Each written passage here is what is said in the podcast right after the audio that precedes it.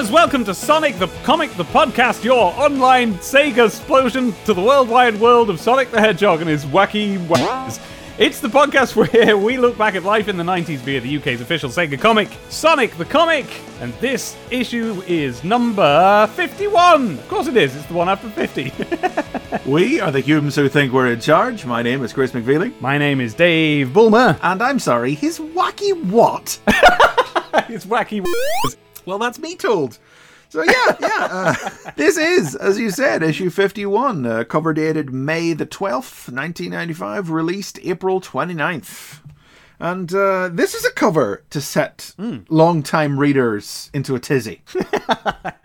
I'm in such a tizzy. I'm in a tizzy right now. It's another uh, Carl Flint cover. Yep. And we've got Amy in a new get-up mm-hmm. with a, a white shirt there with a red heart on it and a little green skirt. Have we really not seen that before? No, I did my research on this one. Wow. Okay, because that is Amy's like costume going forward, as I think of it. She's doing the old Sonic pose, get the arm back, the one leg up, ready to run off. Because beside her is a brown hedgehog looking very much like Sonic used to look before he turned blue. Before he turned blue, but it isn't Sonic. He hasn't No, been depowered again because he's there as well. He's being shoved back by Amy as she's like, "Yeah, I'm done with this now. I'm done with this blue guy now. This is my new bow Yeah. type uh, visual, which is not at all." The content of the story, but it's it's the line the cover's going with, mm. and uh, the very strange cover line: Sonic's double tonic, shaken or stirred. Yes.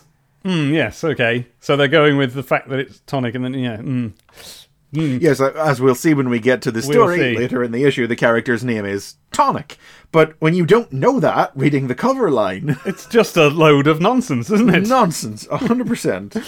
Yeah. and it's advertised as a two-timing new story. It's it's a new Sonic's World story starting this issue to replace Captain Plunder, which ended last issue. So yeah, they're doing this two-timing line, which is not what the story is about. I am baffled. That, that that simply doesn't happen. It's like those classic Superman covers, isn't it? Where they've just put Yeah, a different thing on the cover.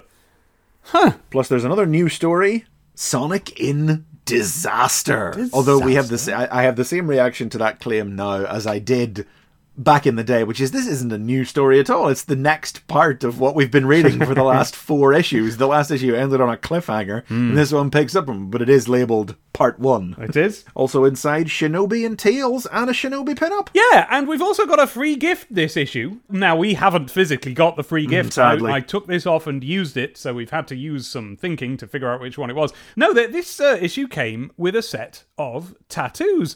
And I just had a little pause there because I was wondering to myself, well, where on the cover did the tattoos go? Because there's all text in the corner where you would normally expect them, so I guess they must have covered up Sonic. Yeah, I've just copped to it. Yeah, that's the deal, isn't it? It's almost sort of supposed to. I can see on the, the image I'm working with here that there are some tiny tear marks um, over Sonic's head, and, and you can see it's by his foot that the old Freed tattoo is missing. Alert your newsagent line is. So I guess it's almost sort of supposed to be a little uh, surprise. It's like a little interactive thing. Yeah. You see the cover, you see the brown Sonic, but then you lift the tattoos. Oh no! I don't, yeah, I don't remember having that uh, uh, reaction to it, but that's got to be what it is, isn't it? I have done a sterling job of taking them off my copy because there is no there are no tears anywhere. But if I just shine the light on it the right Oh, you angle, can see where some of the glass isn't there anymore. not even that, it almost looks like two creases, but I can't feel with my finger. The top and bottom of the sellotape would have been there Ah. and there. There's just the slightest little, uh, you know, observable mark. Very well taken off, Dave. I must have done that very, very slowly. When did comics switch to using that gummy substance? That gummy tacky stuff. I don't know, but I love that stuff. I love that stuff. Comes right oh, off. No bother. fiddle with that. Start pulling at that, fiddling about with it. I don't care what the free gift is. I'll fiddle about with this Oh, stuff. okay, well, my fondness for it is because it wasn't sellotape, so you could safely remove it from comics without any any concern. but this is 1995, and we have not yet developed that technology. No, it won't be long. Yeah, so this is a second set of tattoos following on from the gold and silver ones from last issue. These ones are full color, uh, though there are a little um, There's some repeats from last uh, last issue in Well, full color. we can't. We simply can't have any instance in which Sonic clip art is being used without having the winking Sonic face. Yep, it's there. It's gotta be there. It is there. Uh, we've got the Amy head, the Roberto Corona drawn Amy head from pulled from her first yes, strip back in the, Christmas the issue. tilting puzzled one, which I think is isn't she looking up at some badniks going overhead or something? She's yeah, that's worried. what's in context. Very yeah, strange yeah. that that's the drawing that they've gone with for every single thing. I think it's just they had basically made a piece of clip art out of it. Mm, yeah. Remember to put on the control zone? Yeah. And I think they used it even in the title bar of the strip, didn't it? Yeah. So they've got that. Yeah. Basically, is that obviously Sega weren't in the habit of providing um, clip art of Amy to No, work well, with. well, and if they had, it would have been wrong, wouldn't it? Because her hair would have been wrong. Oh, yeah, would have been, wouldn't it? We've got a Knuckles gliding, a Tails pointing, looks like, and we've got a Robotnik who is pointing, but he is pointing down as if to say, bow, before me. Yes. Oh, yes. Good point. I always sort of saw it as a kind of, you know, your country needs you parody, but no, I think it is that. And the last one is uh, the STC logo itself. You know, now I had a, a Hmm. sort of a funny realization about the STC logo this week, and I don't know what on earth prompted it, but um, many listeners of this program will be aware of the like the American fast food restaurant Sonic, Hmm. and it's not the sort of restaurant you hear mentioned in media very much. So I didn't have any exposure to it from watching cartoons or films or anything in the '90s as a kid. But when I got online, Yeah. for the first time and discovered it. Or, you know, it's possible I may have even driven past one while in holiday in America with my family in the late 90s before I would have even got on the internet. And anyway, when I learned it existed, I just assumed it had something to do with the hedgehog. and I've always remembered that I did that. In my head, I've always assumed I must have made that assumption because eh, it was the 90s and I was an idiot child and the, the hedgehog was king. But what I realized suddenly that the logos are basically the bloody same. Yeah. That's the, it's it's the sort of connection that only somebody from the UK could make. The Sonic the Comic logo, the word Sonic the Comic in front of a big right pointing triangle. Yeah. And the Sonic restaurant logo, which did not exist at this time. It came in mm. in the late 90s. oh, ah, this is what I was wondering. yeah. It's the word Sonic on top of a left pointing big triangle. Yeah. And I just made that that's the reason my little child of the UK brain hmm. seeing Sonic and triangles It's through that so connection. similar. It's not. it- It's It's, so not weird. an incidental comparison. Like, yes, they're different. Sonic the Burger Chain is in capitals and ours isn't, for example. Yeah, no. Uh, in fact, there are two triangles. There's one triangle pointing left, and then there's another triangle behind that triangle pointing right. It's just the fact that the triangle behind the letters, the relationship between them is the same. The letters are Yeah. bigger than and pop out of the triangle at both ends of the triangle in exactly the same way. It like honestly, I do sort of wonder if they did see Sonic the comic and went there, we'll have that, and maybe put that on temporarily on their letterhead and then hastily changed it or something. It's so I similar. gather that um, I gather that the design of the Sonic restaurant Uh-huh. logo was inspired by like the physical shape of the signs that would be up outside it. You see that sort of thing in films. We don't. We don't. It's like we don't have a point of reference for this sort of thing. It Yeah. just doesn't exist in art. But um, yeah, you know, you know, like think of Happy Days. Arnold's down in Mm-hmm. big, big light up sign like that where the letters are coming out of the Yes. of the circle. You know, apparently inspired by that. I mean, that confused me when I saw that being said because it's like, okay, well, d- why did they make the sign that shape then? That doesn't answer the question. It just defers it back just- a few years. It's because it's dynamic. you know? Well, and I guess it's yeah. Is is it like the equivalent of one of those ones that's like a big arrow with lights around it? They're pointing to the restaurant. yeah, originally. maybe I don't know. I never thought about it before, but after having this realization, I thought about it a little this week, and I thought perhaps the um the blue triangle on the Sonic the Comic logo is supposed to be like a you know a blue Sonic spike. Mm, yeah, Those maybe. quills. Now, in the future, this will uh, change color repeatedly. In fact, you know, the, the logo will basically never have one consistent. I guess, I guess it's it's red quite often, but it will change all the time going forward. You know what's what's never occurred to me before? Just looking at it now on this issue here, Sonic the comic, the logo, Yeah, it's rubbish. it's not very good, is it? They've just written Sonic in any font, lowercase, whereas Sonic the Hedgehog, the game, had a specific font for the name Sonic.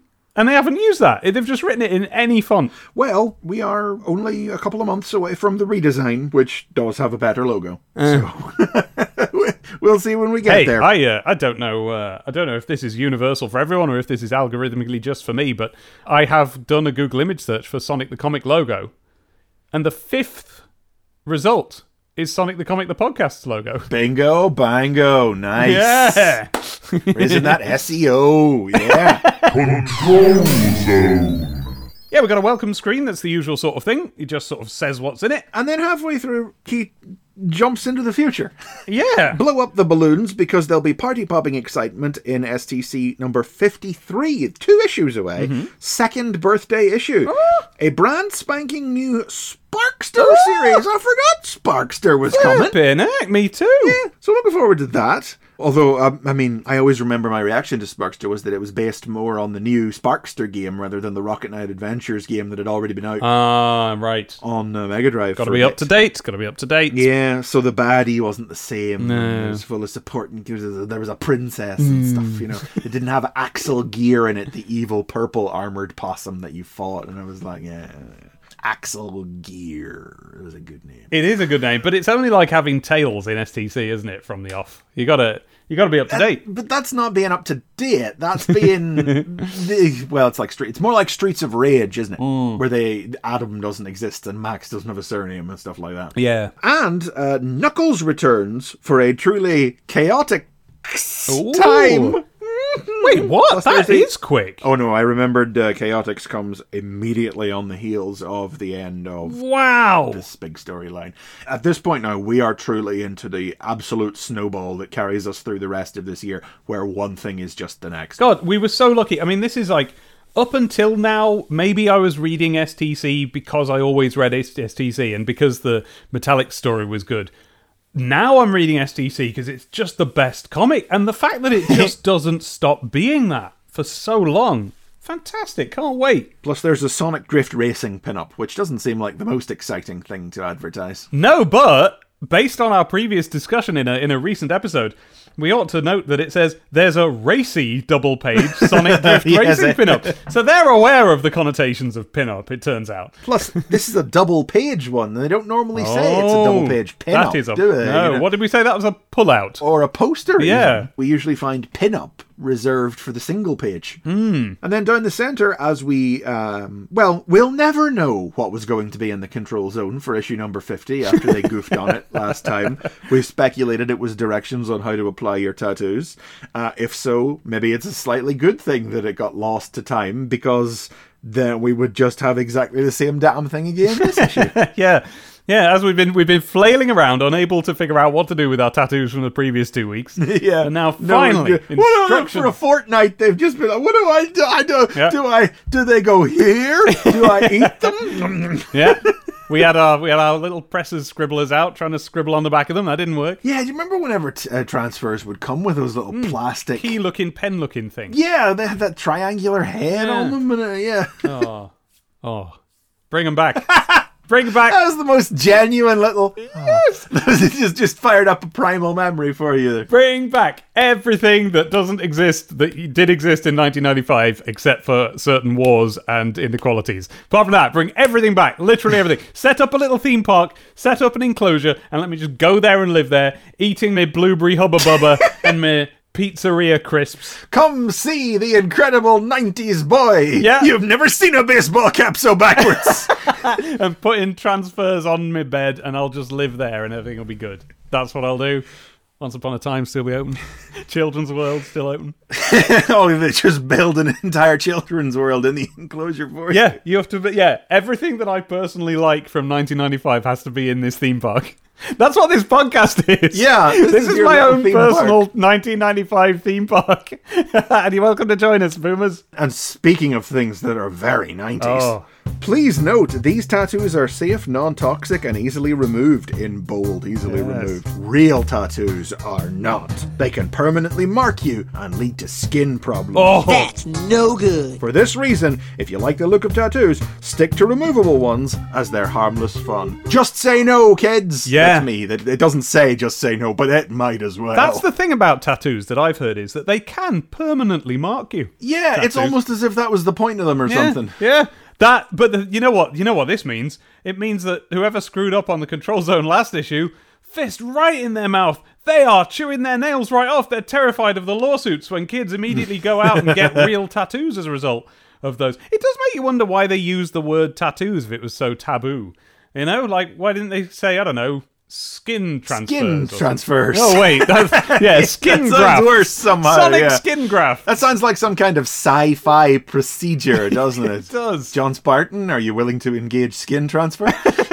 and then he's Sonic after that.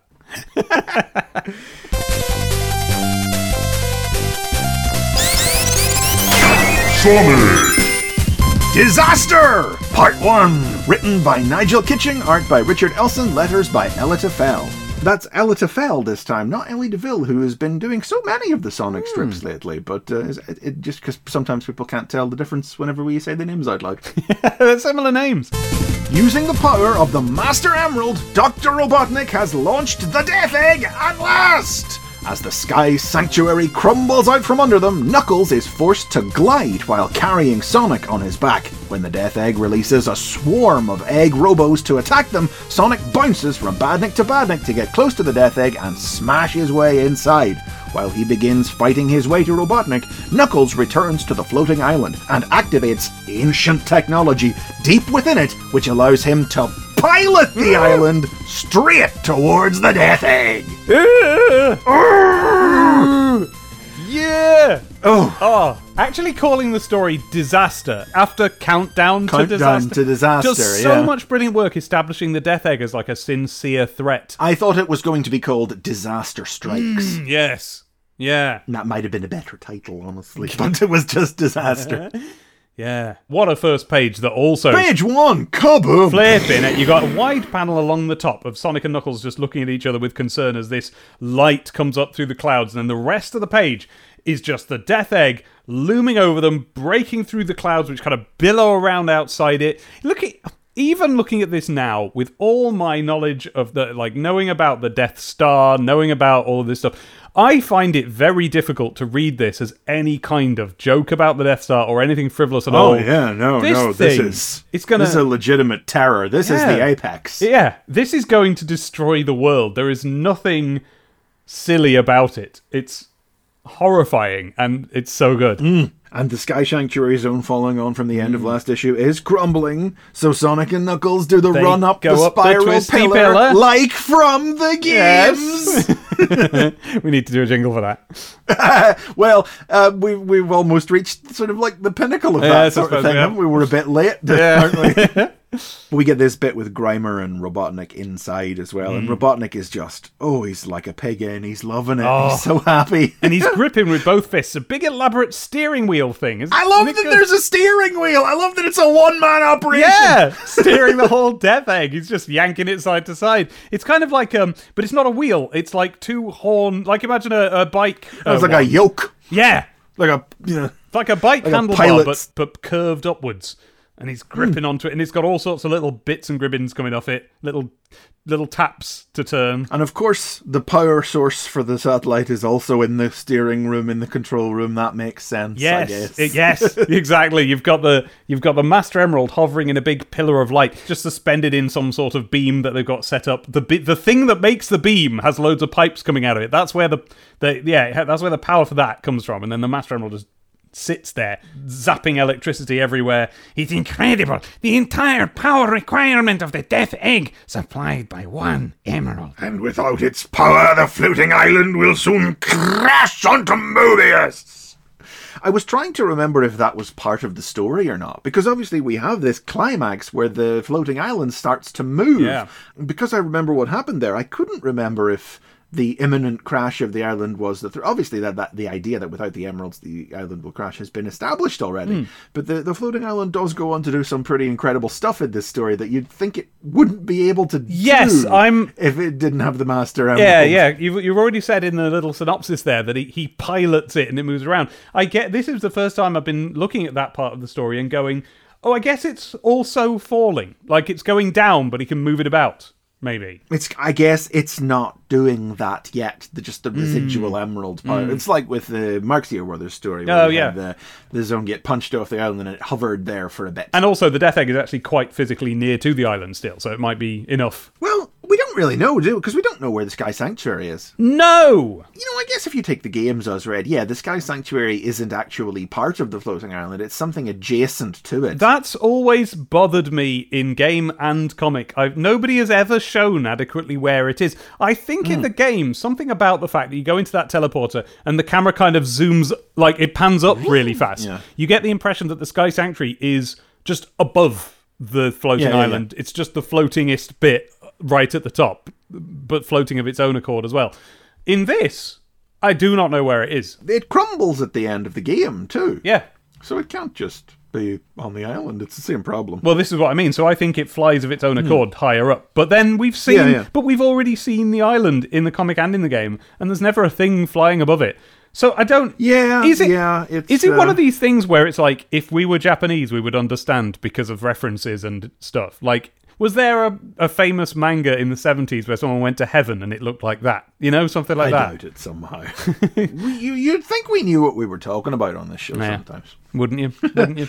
Anyway, Robotnik uh, is he's going to go and wipe out the Emerald Hill Zone. Ooh, uh, in its new place will be a new zone. I think I'll call it the utterly and completely destroyed zone. and I love this look on his face as he spots our heroes on the remains Yes. of the Sky Sanctuary. His His eyes just pop open wide. Ooh! Yes, you don't see his eyebrows adopt that position too often, and his mouth does the little.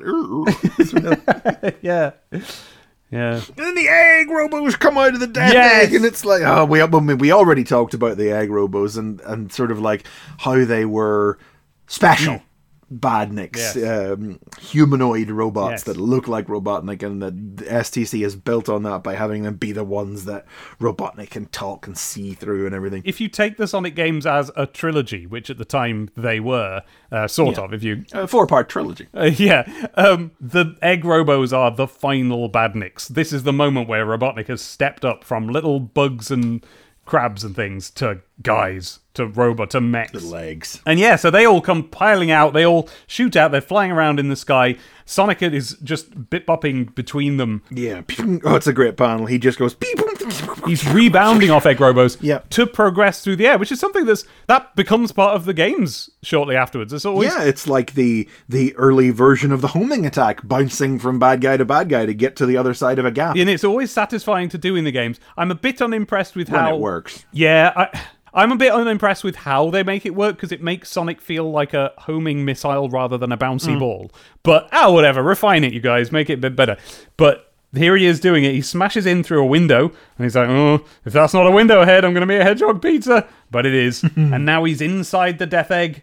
How do you get in the death egg in the game? I think you just go towards you it. just you? you're just there, aren't you? You you run up the You run up the spiral, thing, you get to the top of the spiral, and you just jump off screen. Yeah, you? so so then similar, we have to imagine that he gets in through a window, I guess. You know, Hedgehog Pizza. I remembered a gag in a uh, one of the British Teenage Mutant Ninja Turtles comic strips, drawn by Richard Elson, in fact, Yeah. about Hedgehog Pizza.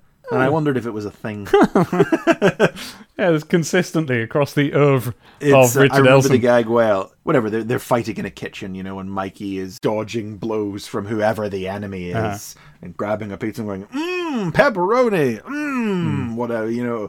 And then he goes, ew, I hate hedgehog pizza. And the bad guy's so taken aback, he goes, hedgehog pizza? And he says something like, taste for yourself, dude. And splats the pizza in his face. You know, it's like a, it's a distraction move that he pulls. Nice. But didn't they make hedgehog flavor crisps? Yes, they did. Haven't we? so what was the deal with hedgehog flavor stuff? haven't we even covered the crisps on this show at some point? Oh, I don't remember it. Well, I did go and look this up, but it's difficult to decide who to believe telling the story because they all seem to put in quite right wing jokes about who does or does not, quote, eat hedgehogs. But the story seems to go that for one reason or another, hedgehogs were like just a punchline. Well, you know, in the one of those things where it's like if you just mention the thing, your audience will laugh, and hedgehogs were one in the very start of the 80s. And I think it was because there was this well publicized conservation effort that you were all supposed to join in with because hedgehogs were endangered, so you were meant to build little dens for them to go and live in.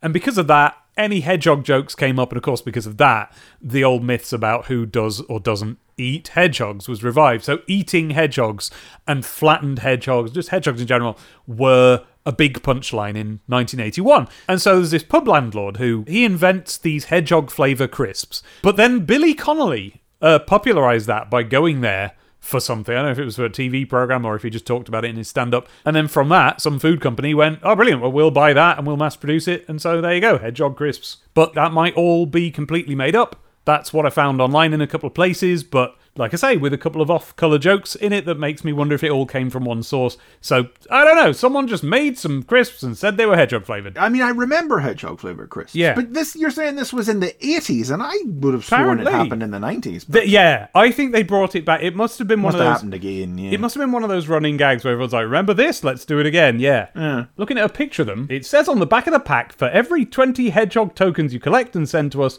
we shall make a donation in your name to the British Hedgehog Preservation Society." And the tokens are, of course, on the back of the bag. And you cut them out. So they already had all the tokens. I don't know why we were required at all. they printed them, sent us out to us. We sent them back. Seems like a waste of time to me. Cut out the middleman, just make a donation. Of course, this isn't a joke about hedgehog flavored anything. I've just spun us off down this garden path by remembering a turtle's joke about hedgehog flavored things. So anyway, yeah, Yeah. he gets in, and then and then we, he goes he goes looking through the death egg, and he's like, "How am I going to find him in a place this big?" And it's the big central pillar Yes! from the game, From the- like the background games. art of the, The death egg level in the game. Death Egg background, and Richard Has given us the majority of a page just looking at that. You know, looking at this, I would have never said this before, but I think there are some discrepancies with the scale of the Death Egg in this comic. Yeah, right. I mean, I thought the same thing. Hmm. That's if you assume that what we're seeing here is the curvature of the death egg. Also, I've just realised how close to the camera Sonic is, so it could actually be that that curvature, because we are looking up at the top where Yeah. the pillar meets the ceiling, so obviously it has to meet at that point, and it could be hundreds of miles away. So I'm probably just wrong. It could be, but no, I know what you're saying. We don't have anything to scale it against. We just have Sonic, and Sonic is standing somewhere. And like you say, like the question is. Is this genuinely the central column of the Yeah. death egg? And the way the walls curve out for it, is that literally that can't literally just be the, if you'll pardon the pun, shell of the death egg. and everything's just in the shell. Because then that just means the death egg is just hollow with Well- a big stick running down the middle of it, and it can't. That's be. what I always thought it was. I mean, it's a very big stick. but we don't need to speculate because Nigel has sent us the script for this one. The description of this panel is big picture of the interior of the Death Egg. This is an absolutely massive room, brackets, the hollow center of the Death Egg. Oh well, no, that's just the hollow center. That doesn't mean Hang the on, it goes on. And really weird looking. Refer to the video for this. So, because he's videoing this for Richard. yes, tip in the game. Try to give the feeling of the hollow globe of the Death Egg. In the distance, we can see the curved wall of the far side of the Death Egg. Centrally, there's some sort of massive pillar coming down vertically, and Robotnik's piloting position is inside this central pillar. So it looks like, at least in Nigel's mind, it was hollow. Fair enough then. That wasn't my impression playing the uh, the No. game, but as we've talked about loads of times, when you in those days we thought the comic was true, so we were playing the game and the comic as if they're the same thing. So I always imagined the levels were like inside those outer walls, or like on the inside of those outer walls. You know what I mean? Like it's one big level. Well, Sonic does once he smashes through the window, he does go down a, a short corridor and through a door before he gets to where he is. So I, there is some kind of That's the shell. the shell of the death egg itself has corridors within it. So I guess That's the thing. I'm, I'm comfortable seeing it as a hollow ball if the shell is allowed to be extremely thick. Mm. You know? well, I suppose it's not like there's anyone else in here. no, no, it doesn't actually have to be this big, really, does it? It could be. It's only that big for show. no, but it's a statement of intent, isn't it? Exactly, yeah, yeah, But anyway, yeah, so this is the authentic interior of the Death Egg, which itself presumably is based on the Death Star interior. I'm, I'm sure there's a similar. Well, the Death Star isn't just a big hollow sphere with a stick down the middle of it. No, but I'm sure there is a similar background at some point in the film that's got some kind of central column to it. Oh, sure. I mean, you remember Obi Wan goes out on a big. Oh, that could be what I'm thinking to get of, the- yeah. to turn the you know, Yeah, that might be it. Imperial. I mean, you can see Robotnik has already got one step up on the General Imperial School of Design because there's a bloody handrail here. You're right, yeah.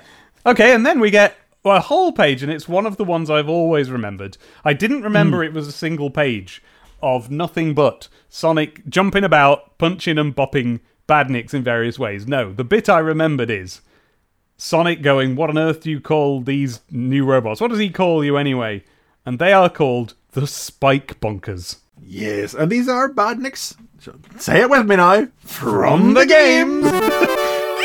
And they are called From the Spike Death Egg Bunkers. level of the game, and that's their name. Yeah.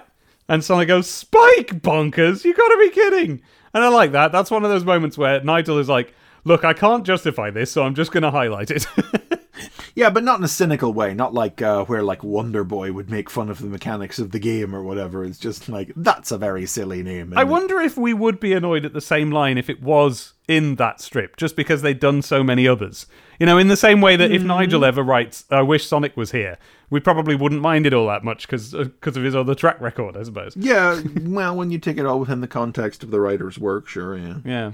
But anyway, it's a great little bit. Spike Bonkers. And as he says this, he's cracking two of their heads together and they've got Yeah, full on googly, googly eyes eyes popping, popping out.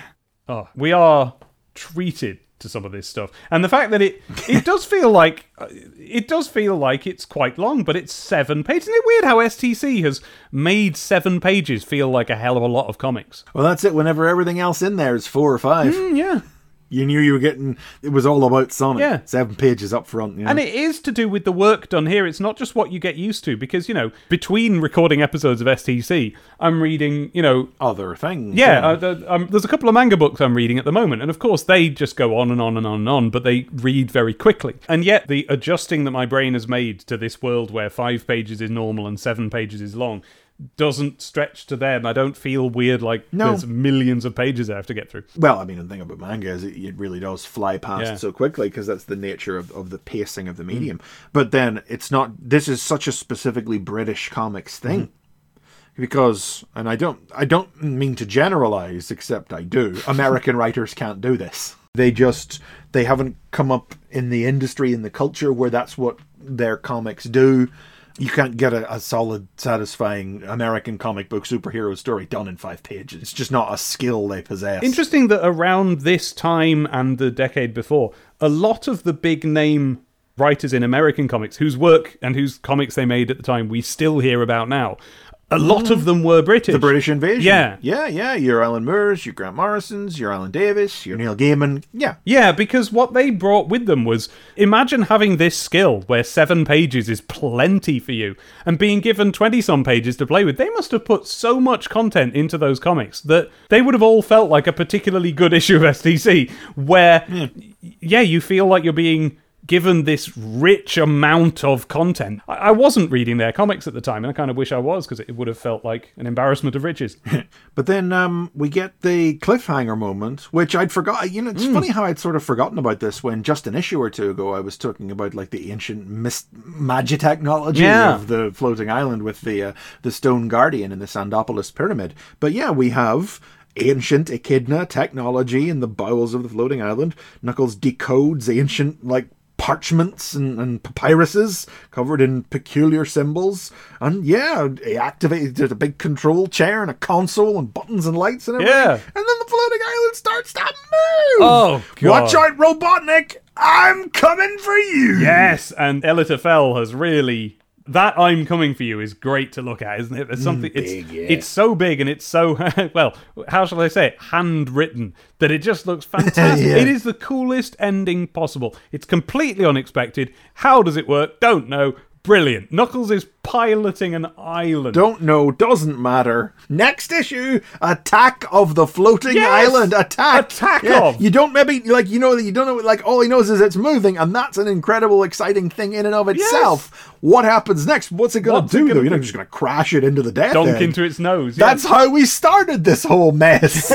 Four pages ago, we were excited about the concept that one man with one steering wheel can pilot an entire Death Egg.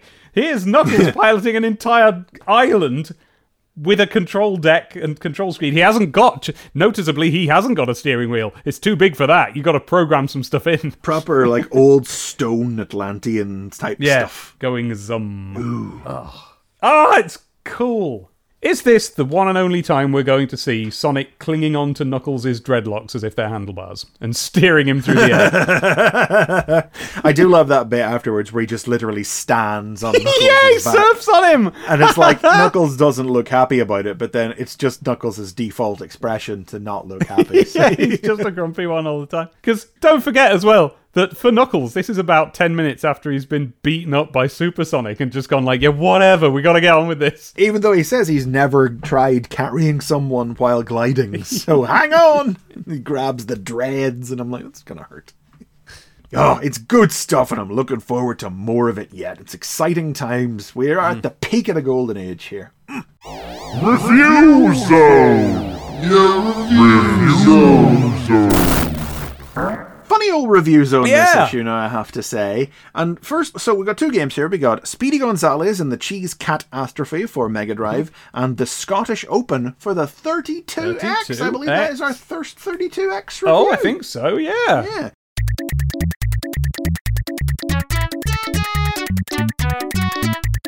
But the Speedy Gonzales one is specifically labeled as a pre-release version reviewed, and they've never had to label a, a, a review like that. No, know, and even though presumably, like, well, I was going to say most of reviews in magazines would have been pre-released, but yeah, the, not yeah. necessarily, depending on what country they came out in first. True, true, very true. Um, who made this? Does it Uh, it's? Nick Prott's review, Speedy Gonzales. You know, no, I pulled this one up on YouTube, and I was. Yep. very impressed by the opening uh, cinematics of it. Yes. the animation was very nice, but the game itself did look as bog standard as he Absolutely generic, isn't it? Bad music too. Yeah. Twinky twonky twinky twonky music. It was yeah. But um, this def- this also is one of those games where it sounds like somebody made the story up after the fact. I mean, probably, yeah. The review itself doesn't mention it, just talks about um, how he's rescuing villagers and his fiancee Carmel from the clutches of archenemy Sylvester the Yes. Cat. And uh, one of the levels is mentioned as being the Cheese Finger Corporation factory. But I, I pulled up the manual for this one because I was so confused um, by the one-line summary of the story on um, on Wikipedia, which talks about Sylvester's alias Doctor Cheesefinger. Yes, so Sylvester's alter ego, the dastardly Dr. Yeah. Cheesefinger, as we all remember from the TV, don't we? Yeah, no, it, and I thought maybe the idea was that it was one of those types of games where you remember the Daffy Duck in Hollywood game that we've Yeah, seen reviewed that was recently, exactly, where yeah. it was like the characters but transposed into a scenario. But no, it's just that Sylvester has, uh, according to the manual, according to the paragraph of story blurb in the manual, and as far as I could see, not actually reflected in any of the cinematics or the content of the game, the idea is that Sylvester has uh, done a Wile E. Coyote style thing and and uh, set up a, a, a used a fake name to lure the mice in and to capture them and everything. Right. Cheese Cheesefinger, Doctor Cheesefinger of the Cheesefinger Corporation. Did you get any sense that Dr. Cheesefinger existed before this game? Not in the slightest. It don't look so great anyway. What's more to say? Now, there is stuff to say about the Scottish Open, surprisingly. Chris, I've been skeptical about the 32X, as you know. Was it worth the price? Would any of its games add anything to my life? Until this moment. Because here we have a game called the Scottish Open, and there are lists. And there are charts. I mean, I, I tell you, I flipped over to it and I was like, oh god. And I was not interested because it's a Scottish game and it's just a spread. The two of the three screenshots are spreadsheets. Yeah, and the last one is someone playing golf. Yeah, no. What's worse? and it is more Lee Carvallo's putting challenge. You can raise, you can lower, you can zoom. You it's like it's yeah. But then it gets interesting. Oh, good. Do tell. Dave Gibbon writes here that part of the game is the Core Design Challenge. The software publishers are offering a real prize to the first consumer to complete this challenge and send off an entry form. Hmm. The prize is yet to be decided, but it certainly injects some genuine excitement to the game. So you assume from that that it is a game mode of some kind in the game that you have to beat So Yeah. Presumably you get a password or a code or something when you beat it and you send that off. Yeah, there'll be a leaderboard or something, yeah. Yeah, so I wanted to find out what the prize was, obviously. Yeah. And that led me down quite the rabbit hole. Okay. Go on. This game didn't come out. No way. We got you. Uh, right. Why is that a rabbit hole? That sounds like a dead end. Well, first of all, they've reviewed it. So what the f- But this was originally announced under the name Tee Off for the Mega CD, and we've heard that. That was in issue 40's News Zone. Then they moved it to the 32X, Right. and it was renamed the Scottish Open, as we see it here. Then they renamed it the Scottish Open Virtual Golf. Then then they renamed it Virtual Golf. Oh! And the 32X version was cancelled and it was only released on the Saturn and it never came out in America. Oh. So what did Dave Gibbon review? Oh. Yes. He's so he's theoretically got he must Hmm. Do- so do we think that either they were sent a preview of something that was supposed to come out and was ostensibly made and ready or at least playable for review. Or do we think that he was sent a press pack and just told some fibbies? That's my question because they've gone out of their way, and- and I wouldn't even be thinking about it that hard uh-huh. if the Speedy Gonzalez review hadn't gone out of its way to say they were playing a pre-release version. yeah which this doesn't Yeah! Even though, by the strongest definition possible, this is as pre release as you can ever get. It's a pipe dream. It, never happened. I mean, this this isn't even a review. When you actually Uh-huh. look at it, it's once again just Dave just describes the game, not you, Dave. Gibbon, No, Dave. no. I would never, I would never stoop to He would never describe a game.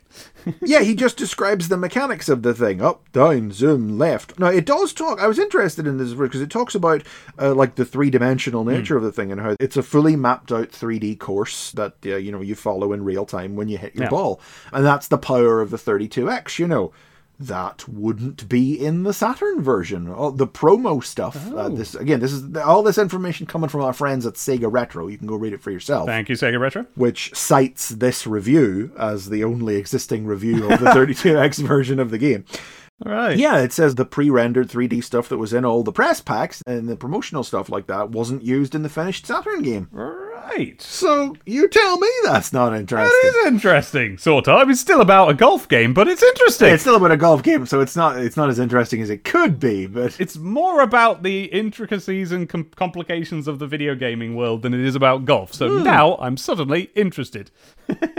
I'm fascinated by the idea of the mystery prize because obviously that, that can't have been in the finished Saturn game. know. Yeah, what it's for such a specific thing to have games magazines, if you count STC as one, being told to advertise the fact that this is going to happen, and then it just doesn't. I feel as if we've heard about other games doing something similar, Oh, having real world prizes.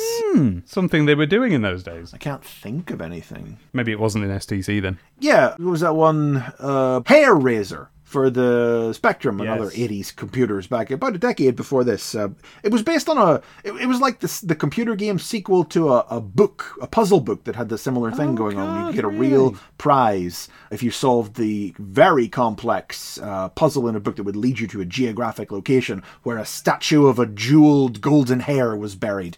And then, yeah, they made like a computer game that was a sort of sequel or sort of inspired by that, and it was called, yeah, Hareraiser. And uh, you get 30 grand if you did that, but nobody ever did because it was all a real sus affair. Nobody could make any sense of it. All right. Do you remember they did this on Crisps? Uh, not specifically, but it's definitely, I definitely feel like you're right. I remember when I would have been about, oh, I don't know, maybe seven to nine, sort of.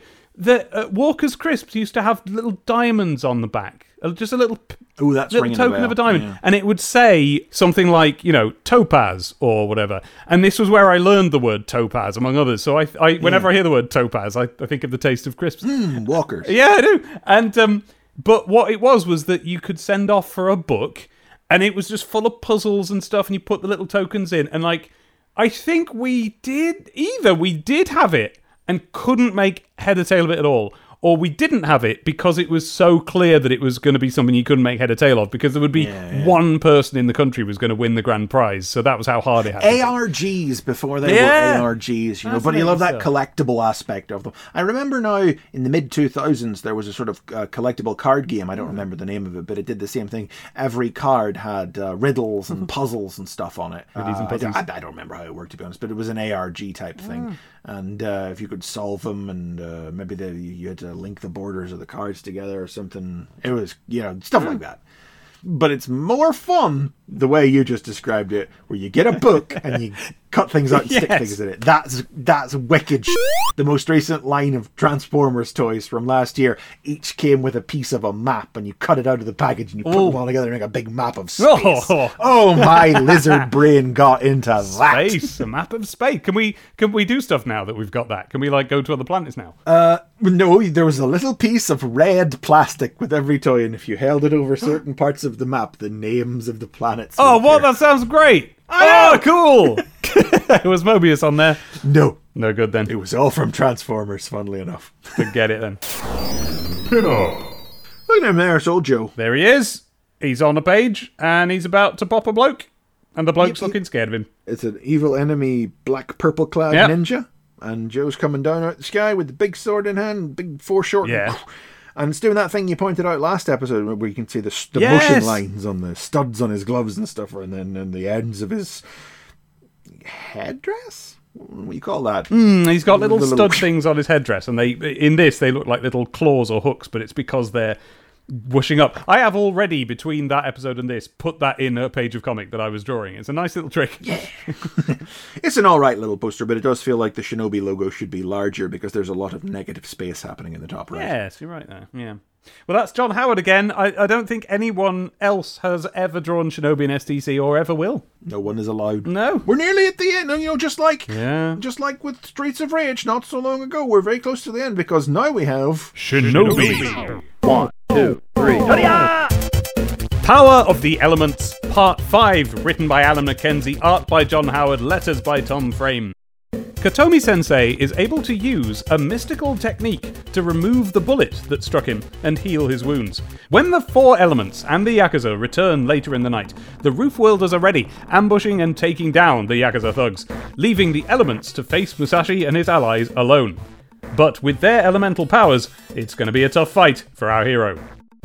Just fighting in it, like last fighting. time. So, right? Yeah. It's, uh, It's perfectly entertaining fighting, but it is at this point now flagging up how slight this final Shinobi serial is. Because we are now on the penultimate chapter, as we pointed out. End of the previous one, Katomi Sensei took a bullet. And in this one, I was half joking when I said a couple of chapters ago that if martial arts movies have taught me anything, it is that old Japanese men possess all sorts of magic powers of perception and, uh, and physicality. And here he claps his hands and they glow, and he pulls the bullet out and there's no wound. So yeah, mm, yeah. It- what is he doing? Yeah. I sort of interpreted it as some kind of like magnetism power or something. Like he was going to be an element, but I don't know if it's, I don't know what he's doing. That's because you, Dave, have a hair trigger for avoiding anything that looks too much like sports. But, dear listeners, I, just like you, have seen The Karate Kid, so I can recognize that lay on hands thing as being loosely yet clearly based on the Reiki adjacent pain suppression technique that Mr. Miyagi uses on Daniel San's leg in the third act. But more the clapping your hands together and then healing a guy part, not the manifesting force fields with the power of airbending part. oh, right. Okay. Uh, thanks, Sam. The more you know. Yeah. Okay. Thanks, Sam. I mean he does it later then in the issue. You know, whenever whenever the elements come back and attack, um, He puts up a shield. Yeah. yeah, puts up a shield Well, I feel as essentially to block a, a blast of flame breath from fire. That fire. still to me says that could be a magnet power, magnetic power. You know, I don't know. That that's just one of those things that you could say any power can do. A shield. Yeah, I mean, I could certainly imagine it as. Uh, do you remember in the poster mag whenever uh, the, the void and then Musashi used iron hand technique and their hands glowed green, but you could believe that it was just a, a comic booky visual representation of them, you know, hardening Yeah. their hands to make them like unto a thing of iron. It could be something similar, but you know, the idea that he's maybe he's made his whole arm Hmm. that. And he's blocking the blast of flame or whatever, but that doesn't, you know, making your hand hard doesn't map onto pulling a bullet No. out and leaving no. Yeah, so what he does is he kind of he does things with his hands, he does twiddly things with his fingers, and this blue claps them. Yeah. Then he yeah, that's right. Then he pulls them apart. Maybe that was it. Because okay, between his hands there are these squiggly things.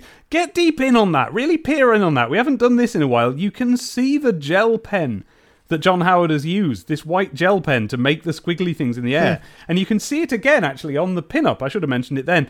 The uh, the whooshy lines on his on his arms and his shoulders have been coloured in. Shut up. Have been coloured in with this white gel pen that you can kind of see there. Oh yeah, yeah. I see what you're saying. Yeah, yeah, it's nice to see. I, I like that when you can see the materials they use because you know haven't mentioned it in a while, but these are fully painted pages that are reproduced very yeah, well. so I guess we don't feel the need to mention it because it's just the standard. But yeah, just in case you're late to the game or anything, yeah, you know, this is this is the time uh, whenever, yeah, British comics were were drawn by hand and yeah, fully painted using using actual paints. and reproduced very well. Now, we will reach a point where digital coloring will come into it. Oh, yeah. We're a long way from that yet. yeah, yeah. Thank Christ. yes, it's it's there are teething problems and uh, Digital coloring in the late 90s. Yes, So don't, uh, uh, STC yes. doesn't really last long enough for those teething problems to go away, sadly. But uh, whatever. I bet it lasts longer than we think. yeah, I bet it does. Not looking forward to it. it is just a fight, but it's a fight that's kicking off. So Old Man Rooftop's got whatever powers he's got. Old man rooftop. Fire is breathing fire at him. Air is all like, I control the very air you breathe, which is terrifying, but then she just kicks him in the face and stuff. Yep. So yeah, it's turning into the sort of fight I can get behind. I get the impression. I know. I get the impression she's maybe um, levitating herself. She's controlling the winds. Yeah. to levitate herself. Look at the way the um, the the streaking speed lines in the background of the panel where she kicks Yes. him, then turn into curving lines. Oh, with little that, scraps and leaves, lifting and her over him. Yeah, yeah, yeah, yeah. Didn't notice that. And then that. she she lifts him behind him just as he's recovering from the kick, and then kicks him in the back. Yep. Air and kicks. That's her thing. She's mostly a kicking based. Mostly about the kicks. Two kicks, one use of air. You know what are you going to do? yeah. Kicks by volume.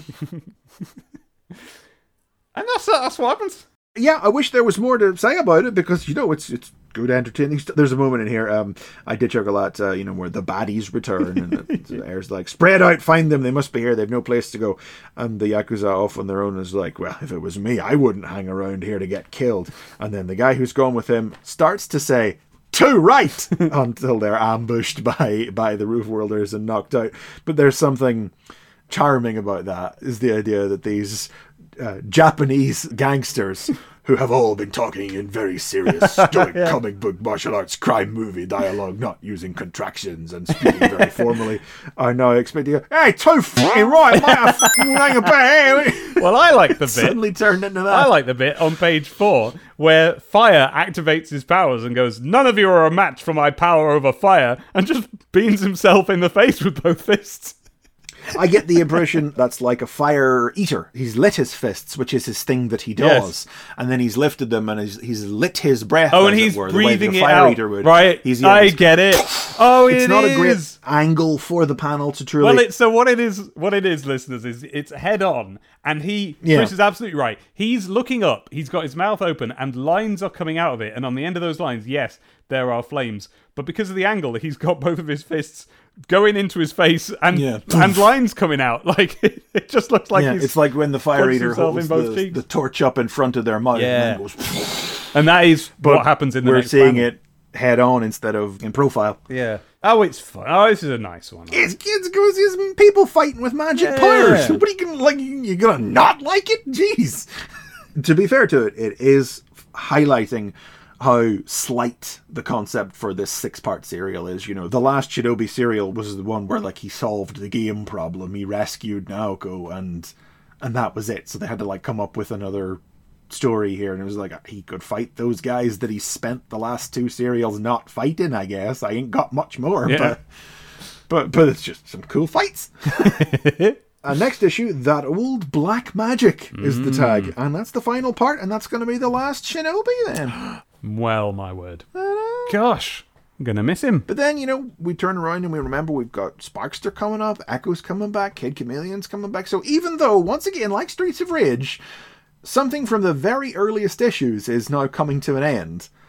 We're still a good ways away from that sea change. You know? Yeah. Yeah. Yeah.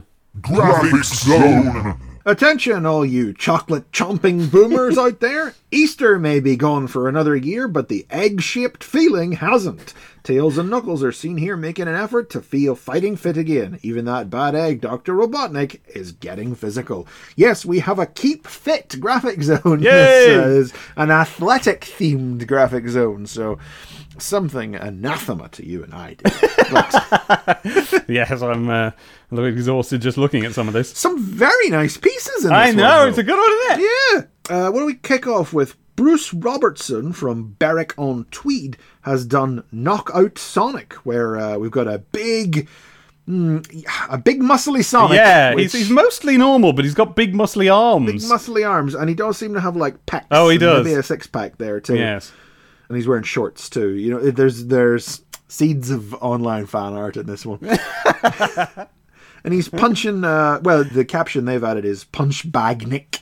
Uh, so I guess it's supposed to be a badnik of some kind, but it doesn't look like anything in particular. Yes, I was wondering if you would know what this was supposed to be. What he's punching is a green fella with four arms and two hmm. legs. He's got boxing gloves on each of his four hands. He's got these two yellow horns curving outwards from his green head that's got a very particularly shaped mouth with it hmm. either a lower jaw or a collar that's bright yellow where the rest of him is bright green. This has to be something, right? It really does, but I can't place it. Yeah. no. Puzzled on it for a while, but either it's a particular badnik that we've seen or monster we've seen in, in some obscure episode I can't remember, or it's one of those wrestler monstrum pockets or something, you know? Mm, maybe.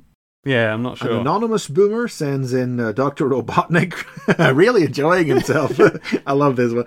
Get fit, Doc, the caption written on the drawing by the, the artist. And it says, and it's Dr. Robotnik in a sweatsuit, lifting uh, lifting little hand weights. Yes. And not looking happy about it at No. all. Sweat pouring off him big. It's a, it's quite a grimace. it's like a Nigel Kitching shock drawing, isn't it? Shock reaction. Maybe that's. I get the impression it's been referenced off of something. Yeah, yeah. alright. But there's a lot of reference, to be honest, going on throughout here because um, Manish Patel from Cricklewood has done uh, Knuckles standing in a boxing ring, and it's a straight copy of Nigel Oh, yeah. Kitching's illustration of Knuckles from the first page of the Knuckles strip from Sonic the Summer Special from last summer. Uh-huh. Except he's coloured in red instead of that odd purple. Oh yes, that's right. Oh yes, yeah. Manish Hmm. Patel has uh, done some editorial there. It's decided that Knuckles ought to be red for some reason. I don't know. There's something a bit pinkish about it, but it certainly isn't the Kitching maroon, is it? It's not that purple. No. No, no. It's it's it's just red. He's Manish has definitely had the ruler out to put the rest of this one together. oh yes, very carefully drawn. Very straight lines on all of this. Yes, yes, no, his perspective is strong. And there's that logo on the floor that says Sega Dome, and he's written Dome in a, a Sega font. You know, they've come up with a way to do it. Edward Knowles from Gillingham has done another muscly Sonic, Uh-huh. worryingly, which uh, has got the winky head. Yes, they very the carefully copied the winky head. And it's uh, it's a big muscly Sonic lifting a big dumbbell with S's on the end. S for Sonic and for Sega. And um, I mean, there's no avoiding noticing it. Sonic He's got a bulge. visible bulge, Bulge uh, in them trunks. little bulge drawn on either side of the Hmm. bulge. There, little bulgy lines, His hog hog is quite fully explicit. illustrated. Yes. All right. So uh, from Ian Connolly of Dublin. We have hop, skip, and punch. This is uh, Sonic is skipping and Tails is having to go on a uh, punching bag. Uh, Again, referenced. These are pulled from the Day of the Death Egg. Recognize these Yeah, right. I wondered about the Sonic. It's the Sonic reacting in shock to Tails being vaporized by the Death Egg, and that's angry Tails zooming up to go after the Death Egg. Right, yeah, you're right. From Robert Perry, Sheldon, Birmingham, we have. Oh, I love this one. It's good in it. It's a lovely little cartoony one. Sonic gets wheelie fit. Yeah, this was the one where they were stretching. There's always one. There's always one in these themed graphic zones where they were like, "Oh, we, we this, uh, this one where they're they're pushing it, but where it's clearly not the intent of the piece. That they have just found enough of a similarity, and they can make a joke in the caption to tie it all together and call Yeah. it good." And it's a good cartoony drawing of Sonic Oh, it's a lovely cartoony drawing. Riding a unicycle. And he's got his big pedals, and he's got his feet on the pedals, he's got his smiley It's face. so good though. Uh, it makes me, like I would think that it was referenced off something, except it doesn't look like anything. I know, yeah. It's just it's such a good cartoonish drawing of Sonic. I love it. He's so. Uh, he seems like th- there's a bit of like SatAM or, or Adventures in there. He seems to maybe have the the mohawk, Mm-hmm. but uh, yeah, no, it's just really good. I just really like it. Yeah, Just really good. yeah. Uh, another good one from Jessica Padkin Taylor of South Wigston, Leicestershire. Mega Drive owner, Sonic Badge winner. Pedal Power Knuckles. Yes. this is full blown original stuff. No Yeah. copying here. No, no, no, no. This is a kid who can draw. Yeah. So what is it? It's Knuckles in a full tracksuit. Yep, with I heart exercise written across the top. Yes, on an exercise bike. Now look, Hmm. a bike is hard to draw at the best of times. Yeah. This is an exercise bike. She's drawn like a frame on it. Jessica. Padkin Taylor's mum or dad had an exercise bike. There's no question. This is reference. it must be, mustn't it? Yeah. You're trying to do something at the same time. What are you doing? Sorry, I've finished now. and here's Jess. Hi. Hello! this is Jessica Padkin, Oh my god! who has You- been you- my mate for a very long time and whose name I spotted here. You bring that at me. yeah, this was the little surprise I said I had. Jess, did your parent have an exercise bike? How did you draw this? No, so before I was a Sonic fan, I was big into Garfield for some reason.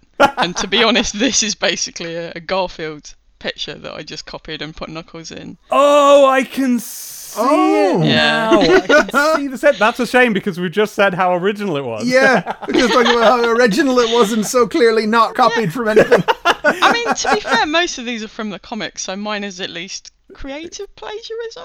Yeah. yeah. What you're doing here is you're doing the kind of plagiarism where this is the kind you want to do, where no one's ever going to know because it's not from the thing. Over here, we got someone doing the Sonic winky face that you see on everything, including a tattoo this and last issue. We've got a Yeah. kitching knuckles. We've got stuff like that. No, nobody was expecting a Garfield. No, That's how you get in. That's how you get. See, Tom was annoyed on issue 50 that he never got in because he never copied anyone else. That's how That's you get right, in. yes, you got to yes. copy a- an existing. remember we drew that one live. Yeah, we didn't finish describing it there, Dave. No. it's Knuckles on the extras page. He's huffing and puffing away, a big cloud coming out of his mouth, and he's holding a carrot in his free hand. Yes.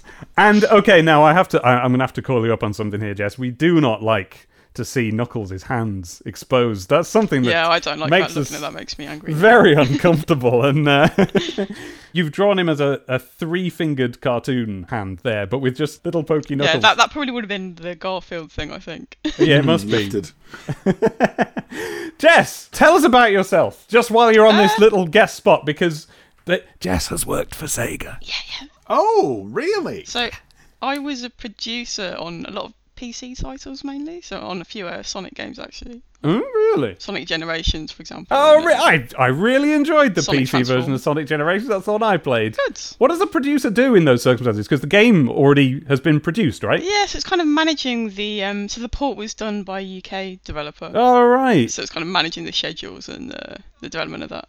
You know, I was just thinking to myself the other day how long it's been since we Yeah. found a boomer who sent in a picture or a letter. And That's it's great that we've found another one. Isn't it? Yeah, no, it just it absolutely just so happens that uh, me and Jess already know each other. And so, since the, here she was in the comic, I thought I'd drag her in for a couple of minutes. Uh, so, so just, uh, how did you uh, come to Sonic the comic and Sonic? Were you a fan from the start, like the rest of us, or? Uh, I think I started from issue five or so, and I didn't actually have any of the games before Ah, then. like Dave. We're a rare breed. yeah. In fact, I think the first game I had was the Tiger Ooh, Electronics. the LCD. God, yeah, probably me too, actually, yeah. Uh, yeah, actually owned. And then we mostly just sort of had a private conversation, so I'm just going to skip most of it. And so there you go. That's that. Th- thanks for popping in, Jess. I've not seen you in ages. that was good. Good talk. Thanks very much for coming on. That's a that was a, I wasn't pre warned about that. No. you really got me off guard. I could see him doing something else. In Yeah, the corner. he was like, "Dave, what I'm you- chatting away," and he, he's not like, listening, going, David. "Yeah, What are you no, doing?" Yeah, what, what are you doing? And then ping. Yeah, sorry about that, Chris. All right, there you go. Thanks for coming on, Jess. Chat to you again sometime. Thanks very much. Nice to see you. oh, no worries. Have a good one. Bye. Bye. Tails. Zone Runner and the Big Freeze, Part 4, written by Mark Eyles, art by Roberto Corona. Bob Corona. Colors by Brian Williamson and letters by Steve Potter. Tails drives Nuts and Bolt into such a fury by saying the word Sonic over and over that the robot's superheated head melts right off his living ice body. Yes, it has the same effect on you when Tails mentions Sonic over and over, doesn't it?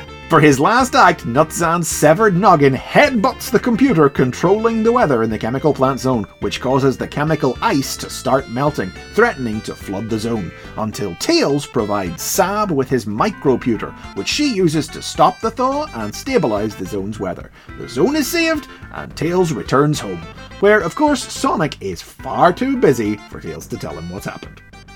so, big highs and lows in panel one, Chris. Yeah, Nutzan says, Goodbye, Zone Runner. It hasn't been nice knowing you. Which I like. That's fun. Yeah. And then Tails says, I wish Sonic was here. He'd know what to do. I. It, uh. Yeah, but I excuse it this time Yes. because it actively serves a plot purpose. It serves a plot this purpose. This is where it all it's all coming round on this stuff now. Yeah, You could even, it's almost, I'm not quite going to go this far, but you could even use this to justify the notion that it's all been set up for this building point. to this.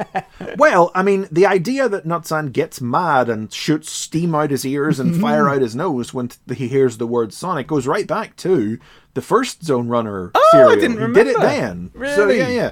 To the panels popping off the top of his head and a flame coming out. Yeah. So um, I didn't realise don't it was when he said Eyles Sonic. Was, yeah, yeah. It's specifically in response to the S word. Oh, yes! He said the S word. No one uses the S word in my control room.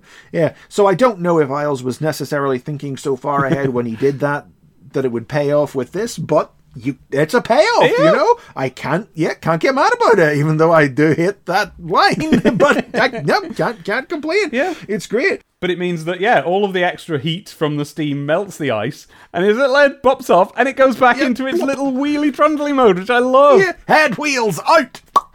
Once, it. once again, us- okay. I really love how Corona has illustrated the melting too on that last panel on page one, Mm. Yeah. where the jaw has started to melt from the middle, and it, like an i- like ice would really melt. It's it's melted down. It's become thinner. It's broken in the center, but it's pulled back up to the jaw. Still, Yeah. it's really good. Yeah, it's really it good. looks great. I, I mean, it's he's a, he's a good artist, isn't he? yeah, good, getting better. All the art is great here, yeah.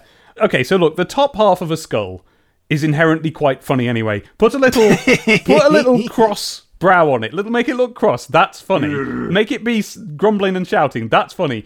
Make put attach little wheels to it and have it drive around as a car. Yeah. That's really funny. Little and smokestacks out there for, for the top of the head. He, I think he doesn't have those in the first serial. He's got them all the way through here, but I don't think he had them when the head was attached to the body. Oh, right. uh, then. Oh, well, they're Yeah, really He just funny. sprouted them whenever his head came off at the end of the previous uh, serial. So he's, Oh. he's had the, the so they they were specifically designed, yeah, to be little like vehicular smokestacks, and they're they're still there this time now since since his severed head has been attached to this ice body.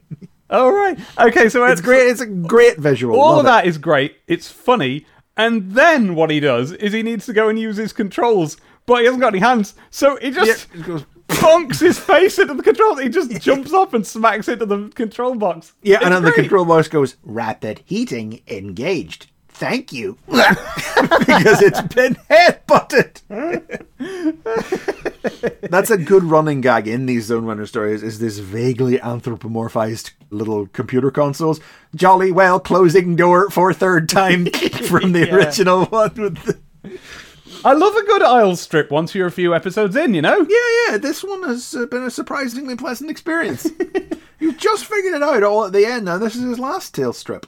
Yeah, oh yeah, yeah. And um and oh and after that, the little crossbat skull basically drowns in, you know, Yeah. whatever the lava Megamax chemical ice, yes. Yeah. You're too late. and he's loving it. He's like, ha, ha, I've defeated you. then yeah, but he, he smashed up the controls, and Sab's all like, "If only we had a microputer." And Tails says, "Well, would this help?" And Tails, and then she's able to. I mean, t- Sab is the one who then takes it from him, plugs it into the broken console, and uses the computer to run the instant freeze, stop the thaw, and then stabilize the weather in the zone and return everything back to normal. So Sab is the one who does it, but Tails gets the credit because he happened to have the computer on him. I do like the two panels of it going from the sort of melting thawing room Yeah. to a frozen again one. Although it's a shame you have to turn the page. You can't. They're not easy to compare. That's it. It would have been even better if they could have been two identical side by mm, side panels, where the only difference was the because even it's even a different size of panel when you flip it. It's quite dramatically different. Yeah, It Would have been a great, a better effect, yeah, if, if they'd been side by side and you could see go. I had to turn back a page to realize it had happened. Really, I was like, oh, I Hmm. bet that's different, and then turn back, and yes, it is. You know. So no, I wasn't really concentrating there. You can see where like the uh, the splash there, Mm, love for that. instance, in the, has has frozen in mid splash. yeah. They come out and everybody's coming up out of the underground city that we saw earlier in the strip, which was flooding with the melted ice chemicals, and they're all like, "Hey, it's on runner saved us," and it's like, "Yeah, Tails." I, I didn't really do anything. did the usual the usual protestations. I didn't really do anything. But again, again, this is something we've observed in this one here again, and it was the good payoff to the previous serial as well. Is that yes, Tails did do it he- indirectly, Yeah. but it was as a result of his actions Yeah. that that he was defeated. Compared to uh, the Goblin Hunt, where all he did was f- jump off a roof, was was his big saving moment. You know, and then we get the same ending we've got to literally every Tails strip ever. Where he flies back to where he was sleeping, which was the marble. I mean, I, I said home in the summary, but they did say back in the first part. Remember, said it was the Marble Garden Zone. Oh yeah, yeah, yeah. I quite like the fact that he says, uh, "Bye, everyone. Look after my coat." he's got Yeah. this coat. He's got to have this hero coat there. His helping It's coat. absolutely essential to his zone runner identity. he can't take it home, and he can't not No, wear no. it when he's there. it does nothing. It doesn't It's help. like, like he can't have it with him because Sonic would be like, "Where'd you get the coat?" yeah, and but it just doesn't help. There's no purpose for the coat at all. I think they could make it so that it fitted him, you know. there must be tailors somewhere there. But then he, he settles back down under the tree to get some sleep. But oh no, Sonic and Amy have turned up before he can fall asleep. And he won't believe what's happened to me. We don't have time for that. the end. Beep. Yeah. Amy wearing her flower dress here as she comes a running up. The flower dress seen previously in the Corona drawn first Amy strip from uh, the Christmas issue. What was that? Issue 41, wasn't it? and it's, uh, it was on the cover of issue 44 as well. Tails returns to STC soon, and you won't believe who's with him. And that's there we go. Bye bye, Tails. So this marks the end of, uh, as far as I can remember, this is the last Mark Eyles Tails strip. And uh, yeah, I would absolutely call this one a pleasant surprise. Yeah. Well this done, has been Eyles. surprisingly entertaining. All the little ideas came together in the end. The uh, they were able to flesh out the identities of these original characters a bit, so Mm-hmm. that so that uh, you know there, there was there made me care about Sulfuric a little bit. yeah. like it did it all backwards, where we barely even heard his name in the first serial. We were sort of expected to recognize him when he turned up at the start of this one, Yeah. and I only did because I remembered him from this one when I reread the first one. You know. yeah. although If you hadn't, if you hadn't flagged him up, I would not have noticed him being named Exactly. at all. Yeah. But it, uh, yeah, it actually all worked itself out in the end. And I've said it before, but I always kind of had the fondness for the old living ice and snow type villains. So doing that with no, and he's a robot, you know, so, and he's got an, wheels on his head. You know, there's a nuts and bolts. uh, Probably deserved a little more cred than he got, you know. But uh, but being a Tails villain, doesn't doesn't really gather you a lot of cred in, in STC, does it? You know, when they do those villain cram stories down the line, whenever they bring back old baddies, it's not like Trog is turning back up for another go round. As we move off of Tails though and go over to the next page, there's one little fun linking thing, which is that as Sonic and Amy come running up at the very end of the strip, Amy's wearing her flower dress, which we saw before in her first strip back in the Christmas issue, issue 41, and it was on the cover of issue 44 as well. So, and it's that image from the cover of 44 that gets reused on the next page. Yeah, it says score a bullseye, reserve your copy of Sonic the Comic, and aim to beat the fortnightly rush. And it's Amy Aim, as in aimed. aim-e. Yeah, like a hen's aim, and she's aiming her bow. That- I don't know if there'll be a single listener who knows what we're on about with that. I, there's got to be at least one or two. and it's just a whole page given over to a reservation coupon, a thing that is not required Hmm. to make your newsagent reserve you a copy of a magazine you want. You just tell them. Yes, this isn't a mail away subscription form. This is we've seen a few of these reservation coupons before, but usually only in half page adverts when they've needed to fill that out. This is yeah, write in your name and say, "Dear newsagent, please keep behind the counter for me a copy of Yeah.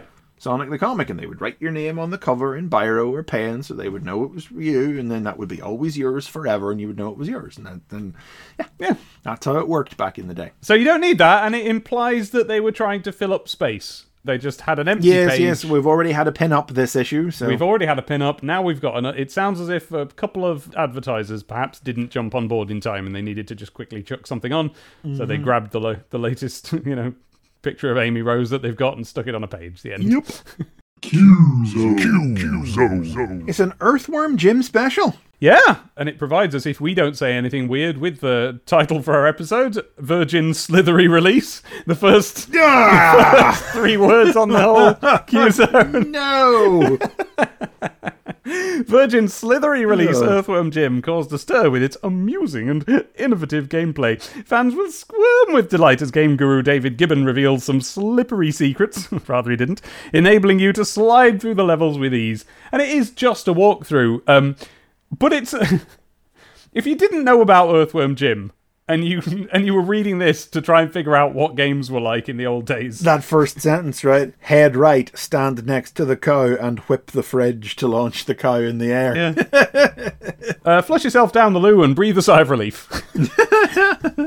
uh, that's if you fancy a level warp. There's a toilet that will carry you to hidden sections. Hit the accountant using your whip, then quickly jump out of the way before he throws his money at you. That's good. Good life I advice. jump out of the way of money anybody was throwing at me. Well, it was paper money, maybe. I don't know who's going to throw a couple of pound coins at me. Oh no, you'd be made up then. Another pound coin. Another pound coin. A pound They'd coin. hurt, though. a pound coin! News Zone.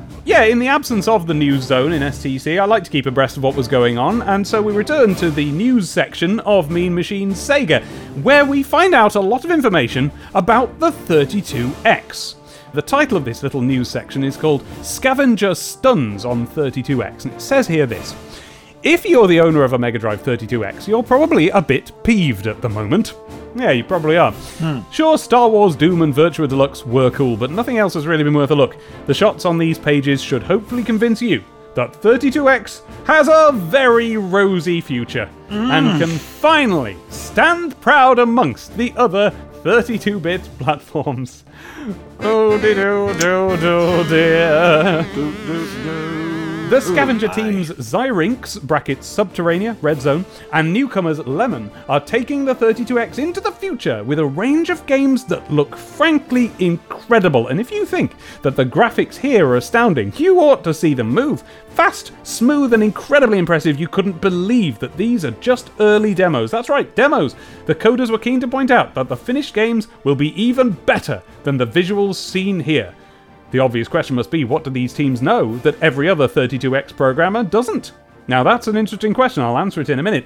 Obviously, it's something quite special and unique to the 32X hardware because the programmers are also told Mean Machines that if their routines were ported over to the Saturn, they wouldn't run as fast. Unbelievable stuff. The first announced title from the scavenger teams is Batman Forever for Acclaim, which we couldn't take pictures of, unfortunately, but believe us, it's well up to the standard of the demos seen here and should revolutionize 32X gaming when it's released at the end of the year. Guess what, Chris? That's very moving. Except for one small problem. It never happened. Didn't happen. Nothing on these two pages ever happened. Oh, the whole thing? Oh, the whole thing. brutal. The whole thing. Did thing. the company go out of business? Sort of. So what happened is, so uh, I looked into it, and basically what you have here is this is a company made up of people who were demo scene artists on the Amiga, and uh, they were. Anyone listening, if you don't know what that means, is you may have heard me waxing lyrical about the fact that there's a new Dizzy game out recently for the ZX Spectrum, and it runs on real hmm. ZX Spectrums. You might have heard of it, Wonderland Dizzy. Well, it can do things that none of the actual contemporary Dizzy games could do, even though it's on literally the same hardware. That is because for the last 40 years, demo people, demo sceners have been working on the Spectrum, they've been working on the Amiga, Mega Drive, all of it. These are people who what they do is they're not trying to make games. They're just trying to see how far they can push the hardware. They were out at the time. They're like random tunes that people used to listen to on the amiga and spectrum at the time and still think are good now were attached to these demos. Text would be waving and rolling around and zooming in and out of the screen and there'd be music and all of this was demo scene. It's people who are granularly getting into the code and what you can do with the code and how much you can do with as little as possible. The poetry of programming. The two most impressive ones I've ever seen, to me personally, as a layman, not knowing exactly, I'm sure there's other ones that are even more impressive, but I just didn't recognize it. One was a ZX Spectrum showing a full color picture, like it looked like it was on a Mega Drive or something, maybe a Master System, but it was full color anyway. And that was done with trickery that nobody had figured out the Spectrum could even do back when it was a, an ongoing thing. That was a demo called Paralactica, and the other one was this piece of music and footage of rolling hills. Well, not footage, it was being generated live. All of which was crammed into, God, I want to say 4K of data or something. Like almost nothing. It was in fact 4K, not the screen resolution, the amount of kilobytes. And the demo is called Elevated by RGBA and TBC. You can find it on YouTube. Not like less than a than it would take to save a Word document. Tiny bit of code able to generate these 3D mountains that you were flying over and listen to music at the same time. That is what demo sceners can do. This company hired a load of them to figure out what you can do with the 32X and pitch it to Sega. And what they made was so good that it's still held up now as an impressive piece of programming and one of the more impressive, like, I mean, this is what I saw on Wikipedia or something. Still held up as one of the most impressive 3D generation engines there's been. And so what I'm looking at is photographs of special effects, which is listed under Doctor Who effects, and it's just whirly, whooshy stars and things like the the original intro to Doctor Who, and of course that's just demo scene. Then there are these shots of like uh, city streets where you're just going past buildings and under bridges. Demo scene. It's all just demo stuff. None of it went anywhere. They didn't. I don't think they made a game for the 32X at all. And then yeah, they just disbanded and the, the company went under. But Oh, well, there you go. but then the same people are still working in games. They all just went and had jobs. But yes, that never happened because the 32X never happened. This was the last attempt, really, at doing something with the 32X. And it never happened. Sonic's World. Face from the Past, Part 1. Written by Lou Stringer, art by Gary Andrews, letters by Steve Potter. Miscredited here as Elitta Fell. Ooh, eagle eyed Chris noticing that I one. can't well not. I just the le- I know the letters from this bloody comic inside and out and have for 25 years. It's sickening. The Freedom Fighters ambush one of Robotnik's prison transports and rescue the prisoners within. One of whom turns out to be a brown hedgehog who looks just like Sonic used to, and who claims to be Sonic's long lost brother, Tonic. Sonic doesn't believe the stranger and he runs off in tears. What? Does he? Yeah. Oh, the stranger does. Yeah. Sorry, I thought and Sonic does. He's like, yeah, he's lying. He's not my brother. I haven't got a brother. So Tails follows to check on him and discovers that he is an imposter attempting to infiltrate the Freedom Fighters. In reality, Tonic is the shape shifting Metamorphia. It's Metamorphia. Yeah. On the one hand, a critical version of me could say that Lou Stringer is a little bit obsessed with this OC he's come up with. I know, right? He's done nothing but OCs, hasn't he? This is Metamorphia's third go round. She had her first strip, the sequel strip in the very next issue, and we haven't seen her since. Is that right? But That's that's a full 20 issues, to be fair. oh my word, really? Yeah. God, how many of these episodes have we done? I know, right? Flipping it. But she is a good character and she can morph into anything. That is, you can use that for anything. Louis quite right simple- to keep bringing you her back. yep. Yep. Also, we got Gary Andrews, who Yes! who is the cartoonist from Marco's Magic Marco's Football. Magic correct? Football. Yes, I don't think I realized Sonic. that at the time, but oh my goodness, isn't it good? It's I loved this back in the day. I Right. latched onto this immediately. This is more than anything else in this British Sonic the Hedgehog comic. Mm-hmm. Sonic the Hedgehog through the filter of British Yeah. children's comics. Yeah, this is the Beanoinest Sonic we've ever seen. This is the Buster Sonic. This is it. This make and I think he's better in this issue at everything than he was Oh, on Marco's Magic Yes, Football. uh, absolutely. Like backgrounds, characters, all of it. Yeah, lovely, sharp, vibrant colours too. None of that kind of washed out look Marco had going on. No, and I liked him then. No big, empty, barren voids. Was Baron Void the villain in Marco's Magic Football? I think that was his name. yeah, no, love the art on this. It's just great. His tails and his porker are really cute. Oh my god, how great is his Porker? So Porker good. has literally never looked happier. This is the last time Porker would ever be this happy. The face of innocence. I've said it before, but here it is. The last moment of happiness on the face of Porker oh, he's Lewis. got a real Porky Pig vibe going on though, but he looks hmm. so happy. He's got Porky Pig as Friar Tuck look going on. He's got that little grin. I love his paunch. I just love the shape of him. Even jo- Johnny looks a bit too paunchy, to be honest. I don't mind. I like I like his Johnny, but it doesn't quite feel right. There's something about the model. I think the nose is too big. Might be. I can't quite tell. what it is about this whole strip is that on other occasions, we've either had an artist struggling to draw in Sonic style or successfully drawing in Sonic style or making Sonic style their own, like Richard Elson does, right? This is someone just going, no, I'm drawing in my style. And Yeah. It just is so nice to see. And it also just happens to be a really good, like, mm. fit. It just matches nicely, yeah. It look wonderful. Oh, it's lovely. Oh, I, yeah, I could look at this all day. I saw lovely. someone just the other day, actually. I didn't twig. I didn't, yeah, yeah, I saw the one too. Yeah. yeah, I didn't realize it was from this. Posting this panel of I'll go if you don't want me. Yeah, when Tonic runs off and Sonic's got a grumpy face, Sonic's looking back at Amy with his grumpy face and with his little ooh mouth. Hmm. little which pouty is, mouth. It's British comics language for confusion, but also it's being used here as a bit of a pout. Well, yeah, it's, it's more of a pout than confusion. Yeah. Yeah, but you know what I mean, though. It is a, Yeah, yeah, a yeah, standard British comic. Like if you look on the previous page, he's got it for confusion, and Amy's got it for confusion. Tonic's doing it. Yeah. On the row above. Yeah. it's a standard British comic expression, but I see it posted round as like, oh, that's a weird face for Sonic to pull. yeah. I d- yeah. But it isn't to us.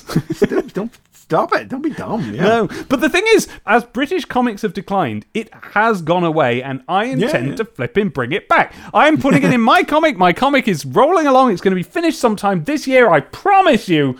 I don't promise you, but it's going to be finished, and it's going to have that face in it a lot. Mark my words. But yeah, this I love it. I will say, I don't think Gary quite fully understood what he was looking at when he looked at the Robotnik reference. Something about the second drawing of Robotnik Yes, yes. it, It's like he's drawn a Richard Elson, I think, Robotnik, where you're looking kind of down on him. So he's got his teeth are kind of in a smiley position, but when Richard drew it, it looked like an angry face. When Gary draws it, it looks like a smiley face, but with this giant flap of lip coming off it. Yeah, it doesn't even really look like a lip. Is the No, thing. we it- see the t- the inside of the maybe if the inside was colored differently, Yeah, that- yeah, yes. uh, but it's just colored the same tone as as the rest of the flesh, and yeah, it, just looks like yeah, wow. To be honest, right up until you pointed it out to me, Mm-hmm. I'd been sort of mentally parsing it. Hmm. The way it's like intended to be, Mm-hmm, but no, yeah, it is actually horrific. well, that's the thing. Now it's kind I'm of horrific what because saying, what you are seeing is a man with some of the bottom of his face flayed and, and flapping around. Yeah, just, yeah, just hanging around. Yeah, yeah. it's That's not nice. Yeah, that's unpleasant. but Does a great grimer. great. Gr- everything else is great. There's not a single thing I dislike anywhere else in the rest of the story. I fucking love this. It's great. Yeah, it's great. But as far as the story goes, Yeah. Because it could go on about the art. I've always loved the art on this, and it was a real shock to hit Hmm. this now and discover it was the same guy did Marco's Magic Football. But but anyway, the story's a little wobbly. The story is a very basic sort of I'm your twin and it turns out to be imposter story. Yeah, the first page is Robotnik and Grimer in the lab, and Grimer introducing Robotnik to um, Tonic. And Tonic saying, My mission is to infiltrate Sonic's outlaw group, gain their trust, learn their plans, and destroy them. So we know from beat one that it's all fake. Yeah. That's a bad storytelling choice, you know. And then I'm unclear if we're ever supposed to believe that Tonic is really Sonic's brother or not. Maybe the idea is supposed to be that he's just working for Robotnik. Yeah. But it doesn't matter because you don't you know lying is happening, so you know you're you're lost. There. And also, in that Robotnik page, he's depicted with red glowing eyes. Yes. So I'll admit, I thought he was a robot rather than I thought he was Metamorphia. Sure. So that was a twist. Yeah, and uh, there's this one line as well, and I've seen this one passed around because I, I mean, I, I clocked this 25 years ago when Tonic says, "Oh, maybe you don't remember me. We were born at a very young age." Oh, I love that yes, line. Babies do tend to be born young. That's a great line. That's a good joke, I think. The question is that that's simply the question: Is it a joke or is it just a, a tossed off line that uh, didn't uh, get caught by the No, editor? no, you don't. You don't be a lifelong gag strip writer and that not be a joke. We were, but you know, you don't remember. We I don't. born I just I very don't young think it age. scans as a joke. No, all right. Well, I like it. There's no punchline. Fair enough. Well, I like it. I'm just gonna. Fair enough, I'm just but- gonna sit here liking it. no, because the punchline. It is the punchline. The punchline is this guy is clumsily trying to pass himself off as a brother. Sonic already doesn't believe it, so he's like, no, no, no, no. We were born at Well, a yeah, very if- young age. I'm sure you won't remember. That's a joke by itself. Uh, yeah, but nobody flags it up. Well, no, quite. Well, sort of. I mean, Sonic doesn't believe him, so Yeah, but Sonic wouldn't believe him anyway. Yeah. To be honest, if I remember right, this is just a two-part story, which Right. is why we have the last page reveal that it's really Metamorphia. But Mm-hmm. it, like again, probably would have been better if we could have had a few more parts out of it and not found out out of the gate that it was Metamorphia. Like Yeah, it's a yeah. so- it's a solid if stock plot concept that uh, unfortunately just kind of has to speed through all its beats in a very short space of time, and so doesn't get get the most out of them. Yeah. but it is it's still always nice to see Metamorphia. It's nice to see Metamorphia. It's lovely to see Gary Andrews. I hope. I mean, I don't think we'll see him draw Sonic outside part two. No, I no. This two part is all I remember. I don't remember any more. Maybe I don't know, but this is all I remember, and I loved it then, and I love it now. And God, I wish I wish you could have done more. This is like what I want a whole comic of. I just Yeah, want Sonic. yeah, yeah. I want Sonic comics that like this because it doesn't it remind you of like that obscure French Sonic and Knuckles comic or whatever and stuff bet, like that. Yeah, it's not a majillion miles removed from early Archie stuff. Is Well, no, indeed, no, it isn't, and uh, and we don't mind that either. no, early Archie stuff would lack the. um mm, I don't know how lack the British energy. Well, yes. it's the only. There's just something so indis- uh, indefinably, uniquely Buster about this. There you really know? is, yeah. One thing I will say no to in this strip is his hmm? name being Tonic. No to that. What a rubbish name. Rubbish. Stupid. No. No. Sorry. Yeah. Sorry, but no. but everything else, yes. Yeah. One of the other things, actually, that we should mention this strip introduces, because it's paying off a theme that's running through this issue, is this is the strip that introduces Amy's new getup, which appears on the cover. And so technically you could say the cover introduced it, but I'm sure what happened was Andrews drew it, and then uh, Flint drew the cover based on Based the content on- of the strip. Yeah. So yeah, this is Amy in her white shirt with a red heart on and a green skirt, green plaid skirt Yes. Which will become recognized as one of Amy's sort of definitive STC original looks. She will have several over the years, but yeah. When I think of STC Amy, this is the outfit that I think of. I think that's because Elson would draw her in it quite a few times. I was gonna say, in- that's in- what I'm picturing, years. yes. I don't know if Elson ever drew her in the Corona flower dress. No. We will see the flower dress again several times, I think. Someone's told me it's her second most common look. I Hmm. don't remember it that well. It makes it into one of the game books. What? The flower dress. Yeah, it's on uh, one of the covers of one of the game books. really? Didn't even know Amy made it into one of those. Yes, Theme Park Panic. I'm not sure what number that is in the series, but Amy is on the cover of the book, and she is in the yellow uh, yellow dress with orange print uh, flowers and the Look shirt at underneath it. Yeah. So that's uh, that's uh, one of those weird little instances of what you have to assume is yeah STC uh, originated designs creeping outwards. Yeah.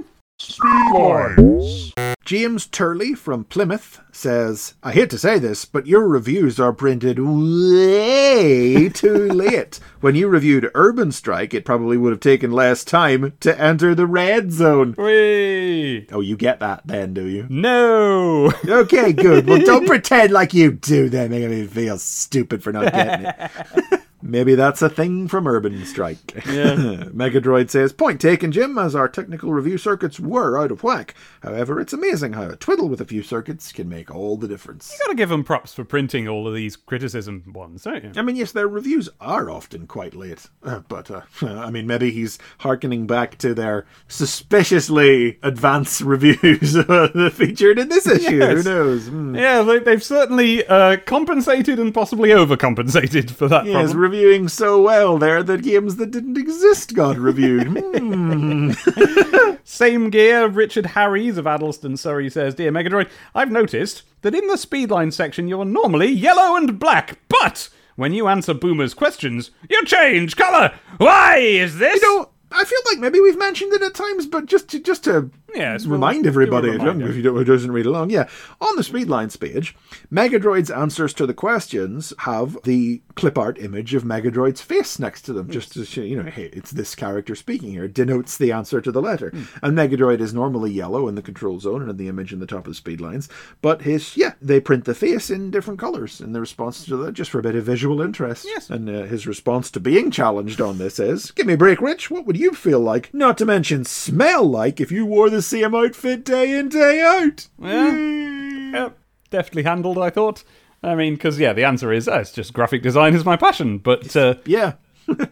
I had to say, Tom Fowler, uh, a man ahead of himself. yeah. Tom Fowler has written in to say, I read a book called The Hobbit by J.R.R.R.R.R.R.R.R.R.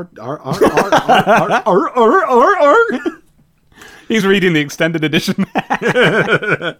I I read a book called The Hobbit by J.R.R. Tolkien and thought it would make a great game. You could play as Gandalf the Wizard or Bilbo the Hobbit, and as you go through the levels, you'd encounter trolls, goblins, and spiders to escape the Elven King. The ultimate challenge being to defeat Smaug the Dragon and get the treasure. Not bad, eh?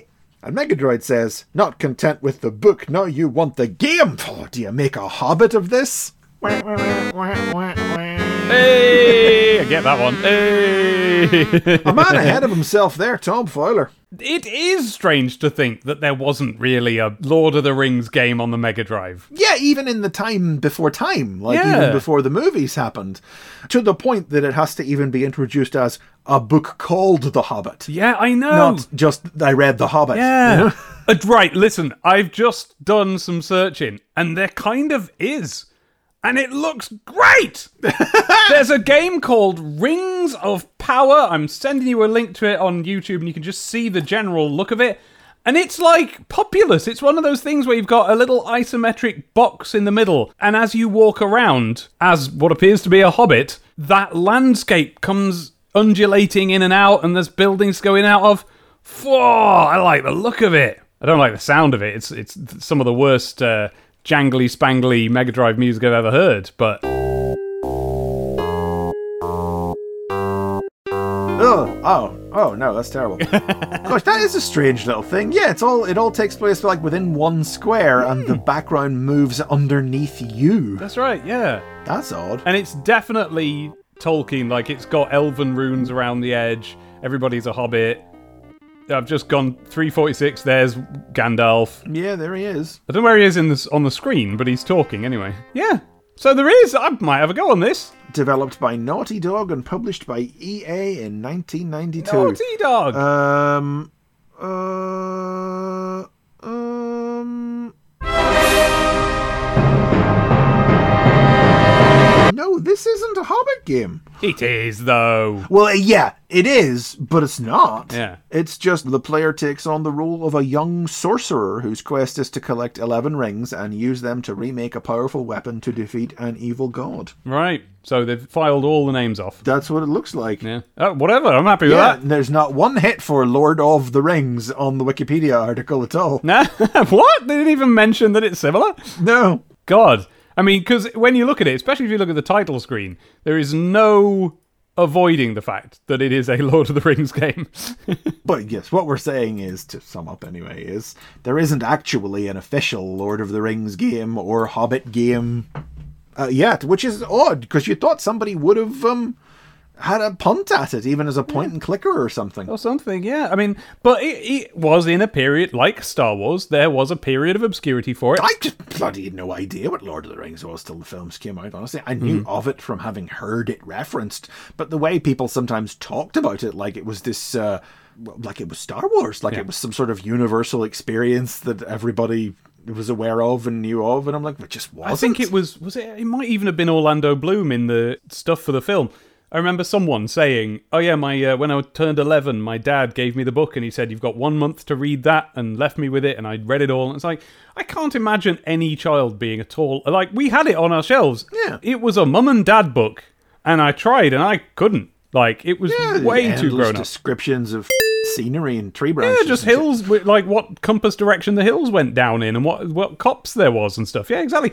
But um, no, I, the one the one little extrusion of Lord of the Rings into pop culture I ever saw was I was in Beatties one day. You remember Beatties, the toy shop? No. Well, they were a toy shop, and uh, it was one of the ones that I used to be able to read out when they used to list toy shops on things. They had a card game, which I now recognise was probably a collectible card game, but you you bought a box of a pretty sturdy deck, but then you could buy booster packs for it, and it was just a Lord of the Rings card game. I've still got it somewhere, and it's like the One Ring on a card, and you know. Helm's Drill on one card. I can't think of any Lord of the Rings names now. You're making shit up. Helm's Deep was probably on there. What's the elf town called? That one where Listen, I'm just lives. relieved to know that you give as little of a f- about Lord of the Rings as I do. But I don't. I read The Hobbit a million times when I was a kid, and I ah, read The Lord of the go. Rings the first time when I was 13. And I can also tell you that there were Okay. eight Lord of the Rings games out by the time this issue would have come out none on the Genesis or any other Sega systems, but one would have been ported to the SNES by this point, and that port of The Lord of the Rings Volume 1 was the only one I ever played, and it was incomprehensible, but it was originally on the Amiga!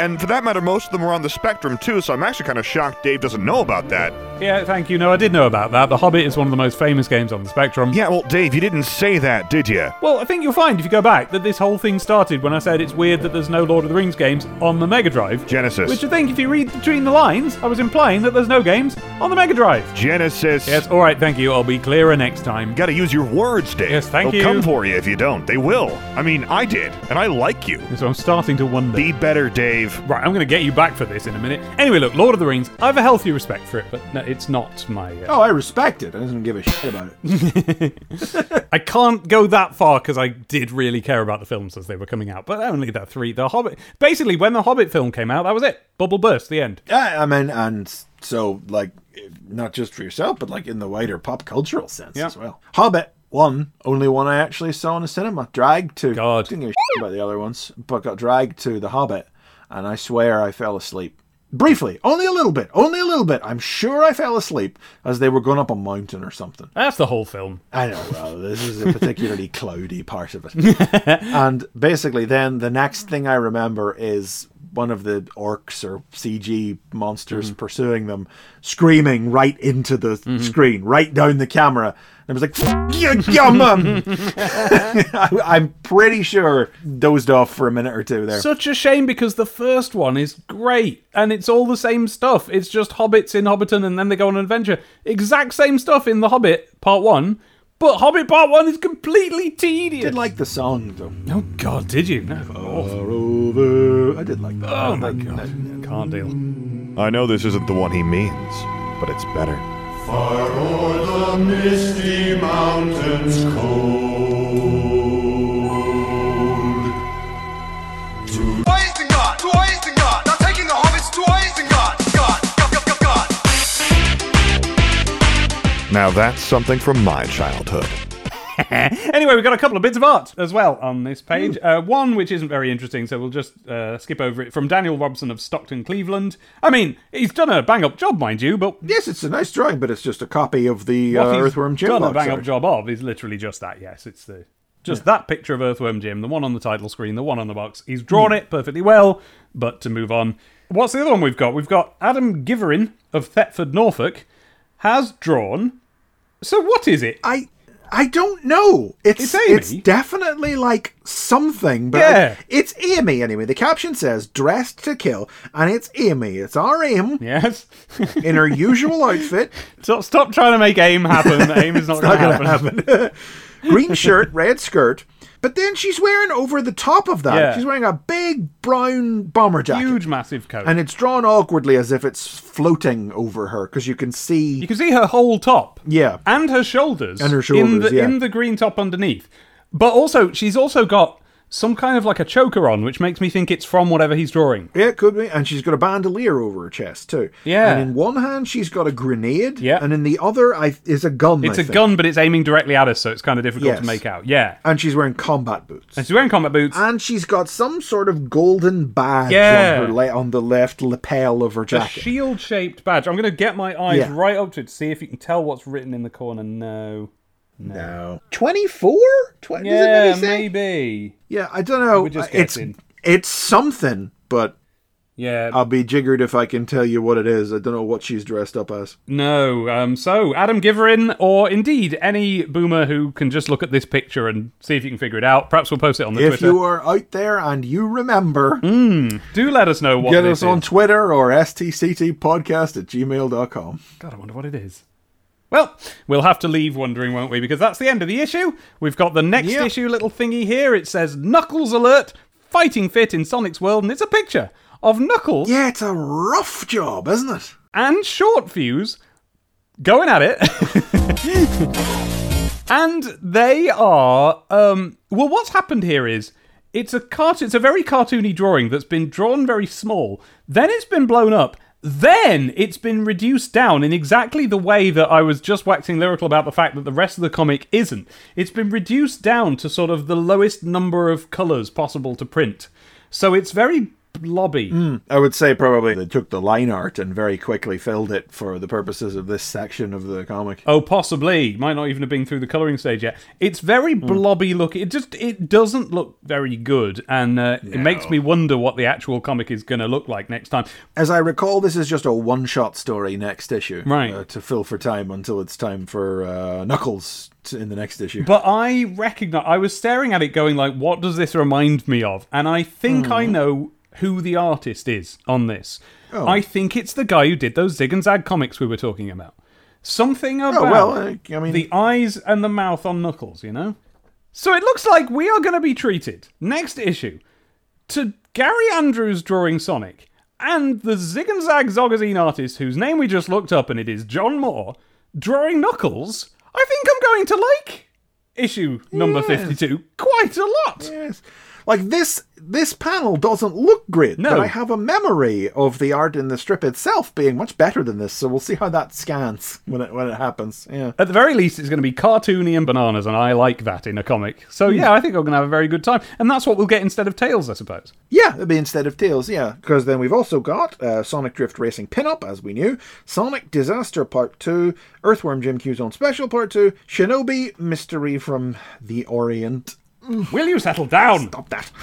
they haven't mentioned Sonic's World, but that will be, yeah. So Sonic, Sonic's World, Shinobi, and yes, this Knuckles and Short Fuse uh, one shot story. So uh, once again, as in this issue, three Sonic strips, one Sega Superstar. Oh yes.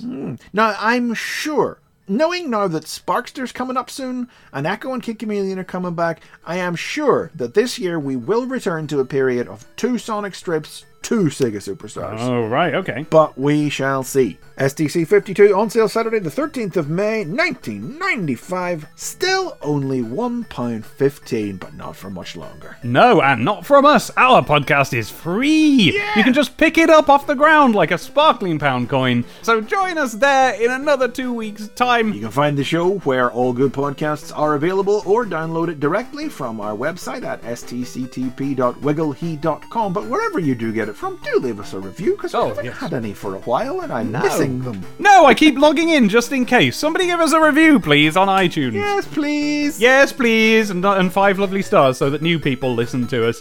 Oh, we can't grow. But you can support us in other ways. We've got a Patreon, we have.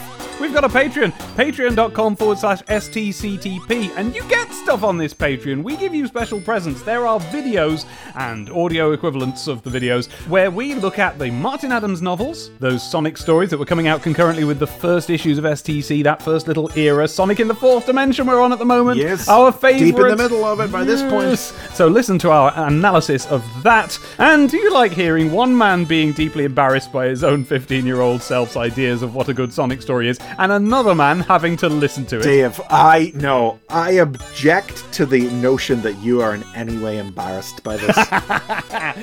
It's my masterpiece. you are loving it. You are loving it, and you are loving subjecting me to it. and it's true, I like inflicting myself upon people. No. I. No, I think that's fine. To be honest, Yeah, I, we, I am reading, Chris, my fanfic that I wrote when I was 15 years old called The End of Mobius. And I was extremely full of myself when I wrote it, and I thought I was going out there crusading to get the word of STC out there. And the manner by which I was doing this was by simply making up world religions, original characters do not steal, giving them phenomenal cosmic power. It's it's a disaster. It's humiliating. It's brilliant. Go and listen to it. Go and join us. Support us, and we can pay our editor, Sam, whose work you will find at samgabrielvo.com. you can follow the podcast on Twitter at Sonic Podcast. Yeah, we got that. We did. And we are on there individually as well. I am at Chris McFeely. And I am at Demon Tomato Dave. We have a theme tune at the beginning of every episode. It's called Synchronize, and it is by a band called Sonic the Comic, the band who you can find at sonicthecomic.bandcamp.com. So you know them, and you know us, and we'll all see each other again next, Next time.